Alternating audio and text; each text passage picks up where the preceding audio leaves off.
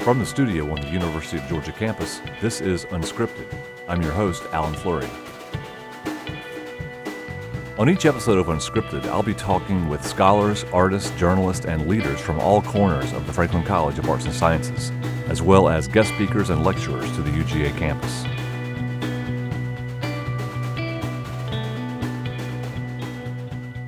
Thomas Wartenberg is a professor emeritus of philosophy at Mount Holyoke College who works at the intersection between philosophy and popular culture. The author of Big Ideas for Little Kids Teaching Philosophy Through Children's Literature and A Sneetch is a Sneetch and Other Philosophical Discoveries Finding Wisdom in Children's Literature, Wartenberg maintains a popular website for teaching children philosophy and teaches an innovative course in which his students teach philosophy to elementary school children. Thomas Wartenberg, welcome to Unscripted. Oh, thanks, Alan. It's great to be here.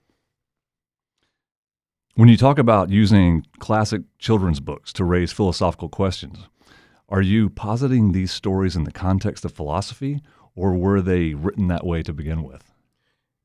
The amazing thing about a great deal of children's literature is that it actually raises philosophical issues.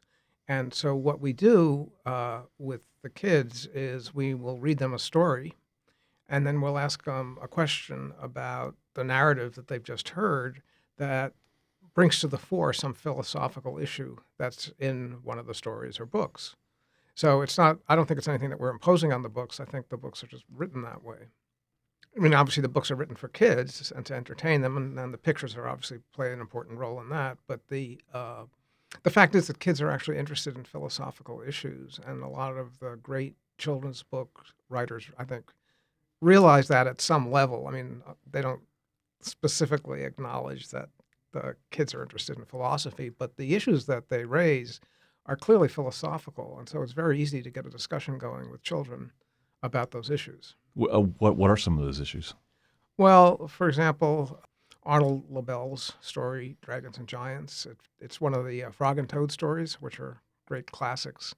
It's a story about the nature of bravery. Frog and Toad are reading a book in which you know knights in shining armor are fighting dragons and giants, and um, Toad says they're brave because they don't they're not scared, and so that initiates a sort of little quest that Frog and Toad go on to see if they're brave too. Ah. And so then you can just ask kids questions about bravery and then move from the story to more abstract questions about what makes a person brave and why is, bra- is bravery a good thing or not because it's really close to the question of what is bravery. Right. Yeah, and actually, um, in the story, uh, Toad puts forward not a definition of bravery, but a sort of necessary condition for bravery, and then you can get the kids to see that what he says is wrong. Mm-hmm. You don't you don't force them to see that, but you ask them to think about it, and that usually emerges that they wind up being critical of what Toad has said in the story. Oh, because they already understand the dynamic on some level. Yes. Yeah. So I think in a lot of in a, in a lot of the stories that we read, what we're doing is we're trying to bring to consciousness intuitions or ideas that the kids already have. They may not have been able to wouldn't have been able to express them in the absence of the discussions that we have. But we're relying on their own the knowledge that they already have. Mm-hmm. Um, like many of the best things seem obvious when they're pointed out, and this feels like another one of them. And some books seem to lend themselves more obviously to this this uh, context. I'm thinking of the Lorax, right. or, or, even more explicitly um, the uh, the takeoff on Winnie the Pooh, the Tao of Pooh, right, and th- which are more explicit about their connection. I'm sure there are just dozens of books that comport themselves thus. Yeah, actually, you mentioned that I have this website. Um, we've got over 150 books on it. Um, most of the content is generated by students, uh, mostly my own students, but also students that other people uh, in other people's classes. People have actually mimicked my course, right? That they've they've uh, in their own college or university they give a course that's based on the model that I describe in, in that book that you mentioned, Big Ideas for Little Kids. And then I've suggested that if they have, if they want to, their students can put up what I call book modules, sort of mm-hmm. lesson plans for teaching stories. And so we have over 150 of them. So there's, and they're they're widely different. There are all sorts of um, stories that are on the website. Um, you mentioned Dr. Seuss; he's one of the great ones. Um, and in fact, a book like The Lorax is a little problematic because it's too opinionated. You know, it's like it's like some of those fairy tales where like there's a message that the the person is trying to get across. And when the person is trying to get across the message, I'm less excited about using a book like that. I like books that problematize a concept. Mm. Like I just mentioned, Dragons and Giants problematizes what is bravery, hmm and it doesn't give you an answer. So the kids have to think for themselves. And we really want them to have a discussion in which they have um, different opinions about something so that they can talk with one another, present reasons for their views, think about whether maybe they no longer believe what they thought they believed, and really have the experience of doing philosophy. And, and that's the real goal of the whole program is not to teach them philosophy, but to have them experience what the joy actually of doing philosophy. Because people who are philosophers really enjoy the activity. And then, of course, once you enjoy the activity, you have to learn more to keep doing it. But the initial part is really just experiencing uh, what it is to have a philosophical discussion. Which feels really good oftentimes, and and children, I guess, are figuring out their opinions, how they feel about certain things. Yeah, I mean, I think one of the um, interesting things for me was um, in relationship to my own son is just listening to him and, and suddenly noticing when he was three or four years old that he was starting to ask questions that were recognizable as philosophical questions. And they were the sorts of questions that the very early Greek philosophers asked. They're the pre-Socratics, they're called. hmm And you know, you just start realizing that those philosophers were encountering a world that had features that didn't make a lot of sense to them, and they started thinking about them and trying trying to come up with answers. And the very same things happening to young kids, right? That they're they encounter a world that doesn't make sense in lots of ways, and so they start asking questions, wondering. And what we can do, and what I try to do in this course and in my work more generally, is to really validate that process of questioning and the wondering that's going on in their brains as they're chugging along trying to figure out why things work the way they do. And to say, you're not weird when you think about these questions, because a lot of times kids think, I'm the only one who's wondered about this strange question. Maybe I'm just a weirdo. And say, no, no, you're not weird. You're a philosopher. Maybe all philosophers are weird, but if so, you're just one of us, right? You're part of a group. Right. Yeah, that validation is an interesting point. Do you think we short circuit that that curiosity a bit too early? Oh yeah, I think so. I think um, well, you know, that part of it's just really natural. So like a kids, kids are just always. I think of those little why machines, right? They're just always asking why, why, why. And Yeah. you, as an adult, you know, you want to go shopping. You want the kid to sit in the car seat, and they're sort of saying, "Why is the sky blue?" Or um, "Why do you make? Why do you get to tell me what to do? It's not fair. I should get to tell you what to do." And it's like. I don't really want to have a discussion of fairness right now. I want you to sit in the car seat because we have to go shopping for dinner and we're not going to have any food for dinner if we don't do this. And so you sort of basically, um, adults often have agendas, and I mean, they're realistic and necessary agendas, but what tends to happen is that kids get shut down. hmm And when that happens too often, then I think kids lose their natural curiosity that they have. And they start thinking that they shouldn't be wondering about the things that they're wondering about. And we're trying to reverse that to sort of say, it's great, you can't do it all the time, but, you know, we have philosophy class, and basically that's a perfect time to ask questions and to think. And we want you to do that because that's what this is all about. hmm And kids are naturally predisposed to the fundamental questions. They are. I think you know adults too often think the world makes sense, and there are lots of features of the world that are really puzzling. And philosophers are sort of grown-up children, right? They're still puzzling about these things, and they're asking about them and trying to figure out why things are the way that they are. hmm And kids naturally have those very same questions. Um, you know, I mentioned fairness. I mean, that's something that comes up all the time with kids. Um, Such an abstraction. right, but in, in particular contexts, they say that's not fair. Yeah, it's very clear at the same time. And then you want to ask them, well, what makes it not fair? Why do you think it's not fair? And you know, you can really have great conversations. um, Sure. and I'm sure all parents do with their kids some of the time. but um, one of the nice things that we try to do is it's not it's not supposed to be the teacher or the facilitator who is having these interactions so much as getting the kids to talk to one another, Mhm. which is another thing that we really try to do. In the field, I talk about a community of inquiry, and the idea is to turn a classroom into a real community in which the children start looking towards the other children as participants in an ongoing inquiry about these big questions that they have.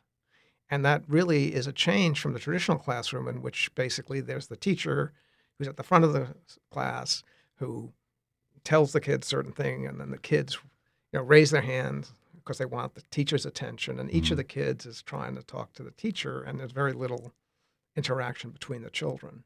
And we really try to counter that and to say that the I mean I tell my students you can't move the conversation forward by telling the kids what you think.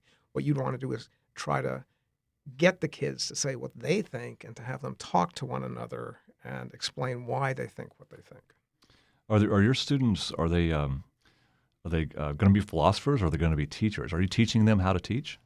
It's it's a mix. Yeah, Mhm. I am teaching them how to teach, but um, you know, I had, I had I had hoped that uh, I would get like a real nice mix between philosophy students and education students, because the education students would know some of the uh, techniques for managing a classroom, and the philosophy students would have a good background in philosophy. Mhm. And ideally, uh, that's how it would work. But you know, you just have to take the students who come to your classes the way that they are. And so I've had all sorts of um, different kids, but but uh, and with different backgrounds. But uh, the ones who really get interested in this then tend to go into education, partly because philosophy itself is not exactly the most receptive discipline for philosophy for children. There are philosophers who think, uh, although it's changing, uh, philosophers used to think that this was really sort of an odd side show in philosophy, and they didn't really.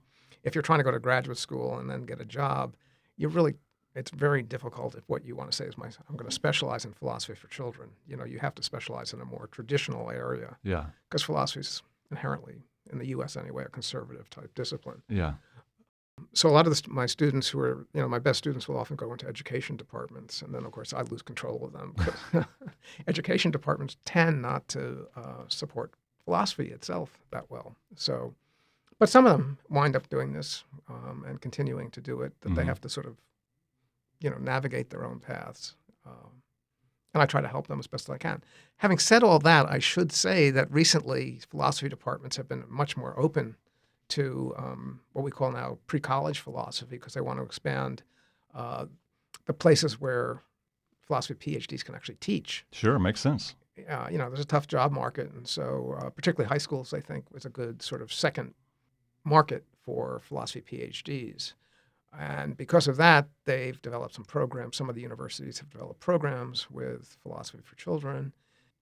That's that's been very helpful. Um, and, and I think in addition, you know, the fact that I, I mean, I, I- developed this course, and then other people have sort of started using it, and you sort of it's sort of it's sort of an underground movement, and then the philosophy establishment notices it, hmm and they realize. Uh, actually, I can just say that you know when I retired, um, Mount Holyoke didn't continue the course, but there were people at the University of Massachusetts, which is part of a consortium of five schools that Mount Holyoke's part of. Uh, UMass uh, got interested in it, and to my amazement, a lot of the graduate students really wanted to do this and enjoyed it and, and did it, you know, semester after semester. And they told me that it was just such a joy teaching the kids, that they were so enthusiastic that they found it a real, uh, they found it sort of rekindled their enthusiasm for teaching because they saw that you could make a difference in the lives of the people that you were teaching. And when you're teaching a sort of required course, you're TAing for some professor in this 300 person course, and you get a section, and the kids are basically, the, the students are basically bored. You know, Mhm. it's, it's very hard to get them excited. And so I think the UMass graduate students thought this is just so wonderful because it really helps me remember why I went into philosophy in the first place. Because we really don't introduce philosophy at the secondary level. We don't. There's, there's, um, you know, what they used to say is that there were some private schools that had philosophy programs, some parochial schools where they read Thomas Aquinas and Right, know, right. selected texts. Yeah, um, and then some of the very, um, how shall I say, the the, the public schools in in very rich suburbs. Like I had a friend uh, who taught in uh, one of the Chicago suburbs, and he taught philosophy for many years there. Um, but it has to be a, a, a public school that's well enough funded sure, yeah. that they think it was a good idea to teach philosophy. And actually, I don't know why his school decided it was a good idea. Maybe it was just his initiative, right? That he wanted to teach it, and he convinced the principal. And then kids, you know, the students would come to his classes and enjoy them. Yeah. And um, it gave them a sort of leg up when they applied to college. Well, that's what I was getting at because it, it really um, it seems like it might be um, an, an, enrichment activity, but in fact, it threads through every every discipline. Yeah, I mean that's how we try to justify this. We sort of we say that. Um, I mean, philosophy has its own specific questions that it asks, but the techniques that you use and you learn in studying philosophy are techniques that apply to everything. Mm-hmm. So, for example, being able to isolate an argument you know, if you're reading sociology or political science or virtually anything, you really have to know how to do that. And philosophy emphasizes that in a way that no other discipline does, but it, it, it applies, it's, it's applicable sort of across the board. Mm-hmm. So it's, it's a, you know, I think it's a great subject for students to study independently of what they actually want to do eventually as a career. Unscripted is a production of the Franklin College of Arts and Sciences, the oldest, largest, and most academically diverse college at the University of Georgia. More than 650 faculty members provide instruction in every classical discipline and all branches of empirical inquiry. Critical thinking skills from languages and literature to the biological sciences build the foundation for every profession as they empower students to be informed, engaged citizens. For more on the Franklin College, visit franklin.uga.edu. Welcome back to Unscripted. I'm speaking with Thomas Wartenberg, author of Big Ideas for Little Kids Teaching Philosophy Through Children's Literature. And you mentioned parents earlier, um, and a lot of our first experiences with books are picture books. Right. Which lend themselves to these higher order subjects like aesthetics, ethics, metaphysics, even. Yeah. It's once you start looking at it and start thinking about picture books as something other than soporific for your kids, right. um, you start realizing that they have content that's fantastically interesting and that can uh, be great for anyone to think about. Um, so after I've been doing this for quite a while, um, I was Mount Holyoke introduced a new requirement, and I had to teach an intro philosophy class, and I hadn't done that for a while, and I didn't want to teach the sort of same old intro class that I taught many times before, and so I thought, I wonder if I could teach a course using picture books to my college students, and so I devised a course where we had these two-week units, and the first part of which was I read them a picture book, and we discussed it, the, the issues in it, you know, the philosophical issues, and what was amazing to me is how excited the kids got, the students got, having discussions about philosophical issues that were gener- generated by picture books. And then I made them, you know, write down their position on these topics. And after that, we started, we would read a, a philosophy essay on the same topic and mm-hmm. I would make them rewrite their papers and incorporate the ideas from those um, articles that they read. But I found that that that college students are are you can make the discussions that they have much richer if you start them not by having them read a philosophy text that they have trouble understanding, but take a picture book that raises a question and just say, "Well, what do you think about this question?" Mm-hmm. And then they they they actually go much deeper in terms of their own thought processes when they're not intimidated by having Aristotle. Right. That's what I was wondering. It's just the intimidation factor, probably to oh, some yeah. extent. Yeah. So if you ha- if you have to read Aristotle about courage and then say, "What do you think makes up courage?" Like you know, they're like, "I can't understand this book, and how do you expect me to tell you what I think courage is? I have to see what Aristotle says," and it becomes something very different. It's funny when I first started. Uh, I had the idea of teaching the course, and it got announced. One of my students was super excited because she really said, I can't wait to teach little kids what Aristotle had to say. and I said to her, Well, I'm sorry, but listen, you're not allowed to use the word Aristotle yeah. at all. Yeah. And she actually got very depressed and she thought, Well, what is this all about? And then, you know, but she took my class and she went in. And then she told me after the class was over that she had actually lost track of what it was that got her interested in philosophy in the first place. She'd had to take so many courses in which the real issue was figure out what Aristotle said, figure out what Kant said, you Mm. know, read these other things. That she'd lost touch with the fact that she what she liked about philosophy was just thinking about big ideas, big questions. Yeah. And when we, she worked with the kids with the picture books, she was constrained to just do that. And the kids actually helped her remember what it was that attracted her to philosophy in the first place. And she wound up really enjoying the course and I guess rediscovering the pleasure of philosophy for herself. Yeah. It wasn't. It wasn't a pre-mystified with the terminology. Right. because the kids don't have any problem understanding these, so that they're willing to They- try. They are. Yeah, you know, not no names like Aristotle and no problems like the problem of other mind or skepticism. We just Yeah. talk about the issue without imposing a label on. Which does remind me of um, uh, just the question. I was wondering if the discussion indeed can rise to existentialism or ontology, epistemology, these other ideas, or is there a does it top out somewhere? No, I mean, I think there's there's no there's no upper bound. Uh, we start out with a book, and the book usually has a particular narrative. So you ask a question, like I was saying, uh, the story about Frog and Toad and bravery. We, we might start out saying, "So do you think Frog and Toad were brave at the end of the story?" I mean, basically, they're back in Toad's house, shaking with fear, right? And Yeah. So I say, "So are they brave, or are they scared? And are those things incompatible?" But after you first start about how are Frog and Toad feeling, you're going to move up and you're going to ask them, well, as I just said, do you think being scared is incompatible with being brave? And then you, you know, and then that's getting you into thinking about what's the nature of bravery and what are the characteristics of bravery. And you can go as high to as high a level as the kids as you need time, hmm but as high a level as possible. So you can ask them, so is bravery a good thing? Do you think everybody should be brave? Is it important that we sort of foster bravery as a character trait in people? You know, and you can get into questions of education. I mean, you can. You, there's there's really no limit once you just start thinking about the philosophical issues.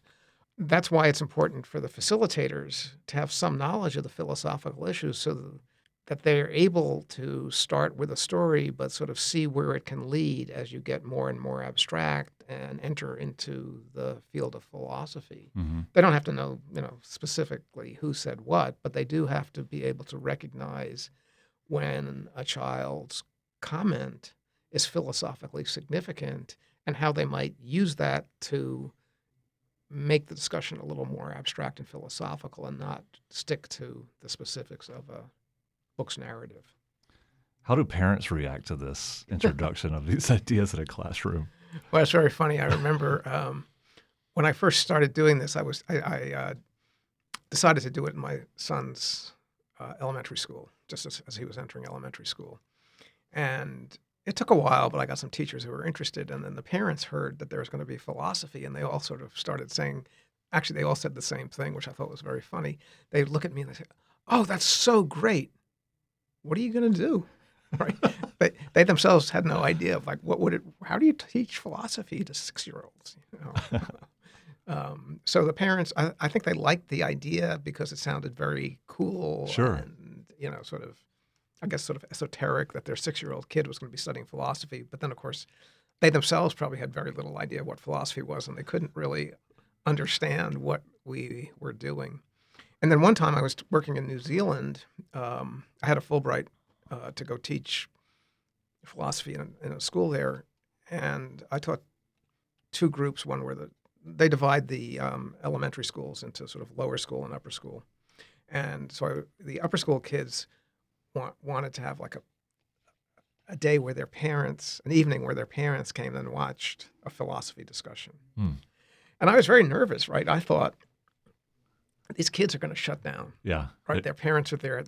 It turned out the exact opposite. The kids were determined to show the parents how smart they were. wow. And so we had this unbelievable discussion, and the parents afterwards came up and they just said, Oh my God, I can't believe that the kids are actually able to have this discussion. I mean, they weren't six year olds, right? We're talking about 10 to 12 year olds. hmm But they had these they had these great discussions, and uh, often in, they went in directions I had no idea that they would go in. But the kids really were so pleased that they could impress their parents, and so that really surprised me. And then the parents, on the other hand, were themselves surprised that the kids were so articulate and able to have such a great discussion about very, you know, abstract uh, ideas that they were thrilled and they just wanted more of this to happen at the school. And now the school actually teaches philosophy in all the grades. hmm It should tell us something Right. when you see that lack of inhibition on the part of children. Now, does it change when the kids are, say, six and 10 to when they're 14 and 17? Yeah. So, I mean, um, one of the things that we think about a lot is what happens to kids in the course of their educations because young kids pretty universally are interested in philosophical questions and that sort of starts tailing off at some point. And obviously, kids start becoming much more concerned about whether other people think about them as they get older. Self awareness rises, and yeah. self awareness, and then also gender. You know, they Mm. start. Well, it's not always gender, but that's dating issues. Yeah, yeah. Sexuality lar- writ writ large, yeah. And so they um, that sort of starts to inhibit them some of the time. And unfortunately, our educational system is built to sort of support that inhibition. And so I don't know how much of it could be counteracted if we actually had a genuine philosophical culture in a school hmm that made kids interested in philosophical discussions and whether that's a could kind of counteract these other factors where they're you know worried like if i say this and my good friend susie doesn't agree with me is that a problem? Hmm i mean when i was working with these 12 year old kids they didn't care. Yeah, right. i mean there's one kid i remember because we'd go around at the end uh, one of the things i do at the end is i want to make sure everybody's had a chance to speak. So i sort of say well you have a chance now to say something. You can pass if you don't want to but you have a chance to just reflect in any way you want upon the discussion we had. Tell me if you liked it if you didn't like it if there's something that you learned from it um, if there are things we could do to improve it right and so this one, one girl i just always remember her she gets around to her and she goes I think some of the people in this class aren't taking this very seriously. And she just like launched into her. I, I never could have said, I mean, I, I actually believed, I agreed with her about a lot of things, but I, I could never have said it. No. But coming from her, Yeah. it was great. She's would chastise her classmates. So I, you know, different kids react differently to sort of social uh, pressures. Yeah, but it was really it could never it could never not be helpful at the high school age, or it seems to be very effective at elementary age. But the high school age it seems to be crucial to have what we call today some safe space. Talk about big problems. Oh yeah. Um, yeah, I think. It, I mean, actually, I think it goes all all through schooling because by the time they get to um, middle school or junior high, the kids are facing ser- lots of serious issues. Um, so bullying just being one of them, Mhm. and they need a place where they can really talk about the issue. I mean, I, remember. So I, I worked with a filmmaker on a, a another website um, where we use clips from popular films and television shows to discuss ethics, ethical issues uh, with the kids, to have the kids talk about ethical issues. And um, so when we were sort of test piloting it, we Mhm. went into a school and we just watched and let the teacher lead the discussion. And it was just so amazing because they were talking about bullying, and um, which is one of the topics we wanted to address. Um, the filmmaker actually was great. She went into a school and she surveyed the kids and she asked, like, what are the most important ethical issues that you have that you face today? And they gave us a list, and then we made units, you know, based on each of these issues. So one of them, as I said, was on bullying. And at one point, the teacher says something like, "But you know, we have all these procedures in place to deal with bullying." And they looked at her and they shook their head like, "You are so naive, Miss So and So." don't you realize that the minute we go to the principal's office, all the bullies know? And like, so all these things that you've set up are completely irrelevant because we can't use them. Mm. And she was shocked, right? They had, they had never told her this, right? But in the context of the philosophy discussion, they felt like they could open up to her in ways that they couldn't before. So I, you know, as you're talking about a safe space, I think it does create that, and it allows the kids also to tell the teachers things that they don't know and that Mhm. they should know. It's Yeah. how we solve problems as adults. We list uh, an array of procedures, and here's what to follow, and here's the steps. Right. The Right. kids don't do that. Well, also, you know, they in this particular case, they said the procedures that you have. I mean, they may look good on paper, but you have to understand that there's a whole network hmm of communication that you guys are not aware of, Yeah. Oh, yes. and that we can't counter, right? And so we have to be very careful about what we do in ways that you don't understand. so I think for this teacher, it opened up her eyes to the inadequacies of what they had been doing to deal with the problem of bullying, which was really interesting. Um, but I think it's only because there was a space in which the kids felt safe talking to one another. Yeah, it's almost a more productive environment because it's not explicitly about solving the problem. It's Right. about what's bothering you. Why is this happening? Bigger questions. Yes. Yeah.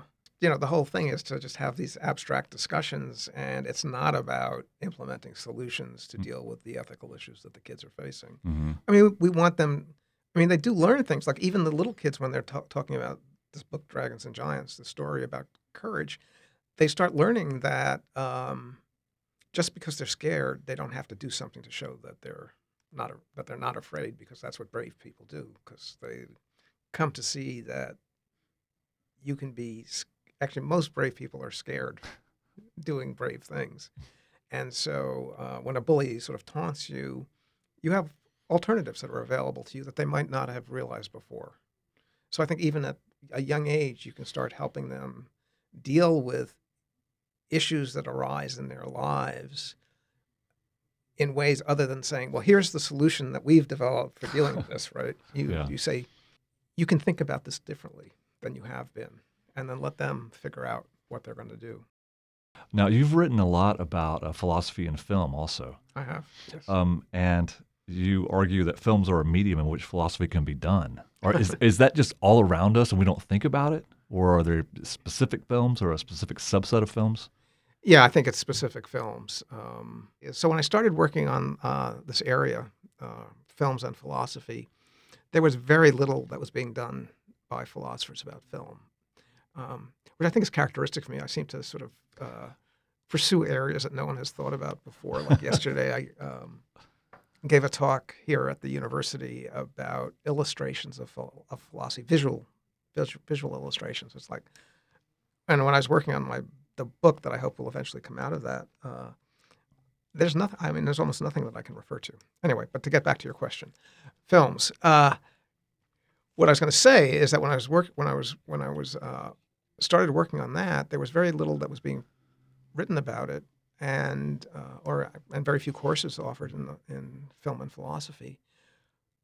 But over the years, so that was probably 1990 or so philosophers have sort of discovered film and realized that you there's many many different fil- types of films that even if they don't make a real contribution to the philosophical understanding of an issue present the issue to people in a way that they can understand much more intuitively so um, the example i love using is the matrix Mm-hmm.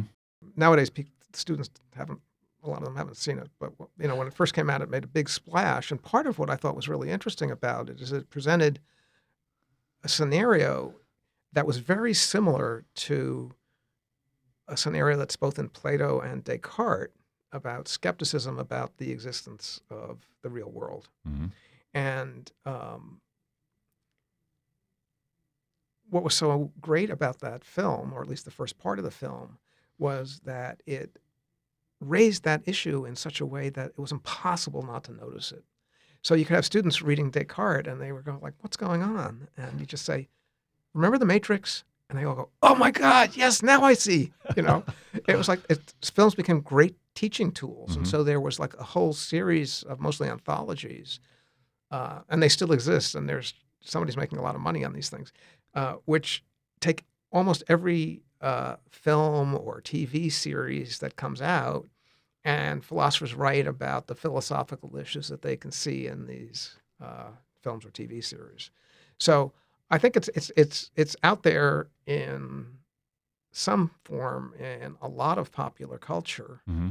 The films that I tend to be interested in ones where I think that it's doing something more unique Mm. philosophically than many of the other films are. But almost every film, like all, almost all science fiction films, raise really interesting questions philosophically. They might show us time travel, mm-hmm. and oh, time travel is a great philosophical problem It really is. and then or they show us like cyborgs or you know robots that seem like they're conscious ex machina Oh, yeah. is that thing conscious you know it looks like you know it can deceive people so it looks like maybe it's really got consciousness you know Mhm, yeah. um, it's not following its creator's instructions. Yeah. Um, and so you know you can you can you can raise these wonderful issues f- with students with adults um, by getting them to look at a film and you know we tend even with picture books i think that you know we philosophies i think you said all around us in ways that we don't notice and part of what i've been trying to do both in teaching kids but also uh, in looking at films is to tell people you're interested in philosophy even though you don't know it right it's there and that's why you like this film so you need to actually think about the philosophical issue to really understand what your own experience of the film was and what made it so exciting for you. There are these people who love Blade Runner because they love thinking about the question of whether the replicants are really persons. Mhm. Right. They're not human, but they're they could be persons, Right. Um, and therefore have certain moral rights that they're not being accorded in the film. And it's generated lots of philosophical discussion. But even though, you know, forget about philosophers, most people, when they see the film, start thinking about that, think about death. You know, the fact that the replicants know they're going to die, I think in five years, right? That's their lifespan, you know. Yeah. Would that change your life? You knew that death was really imminent. Um, how would it change your life? Well, the most puzzling conundrums are the ones that fascinate us the most. Right. Yes. Does it maybe it, introdu- it it gives us some access to those essential questions about what do we want to know, how do we want to live? Yeah. What's what's the meaning of all of it? You know, why are we here? Well, keep up the great work. It's great to learn about this. I appreciate you coming on. Oh, well, thanks very much. I really enjoyed talking to you. Thank you.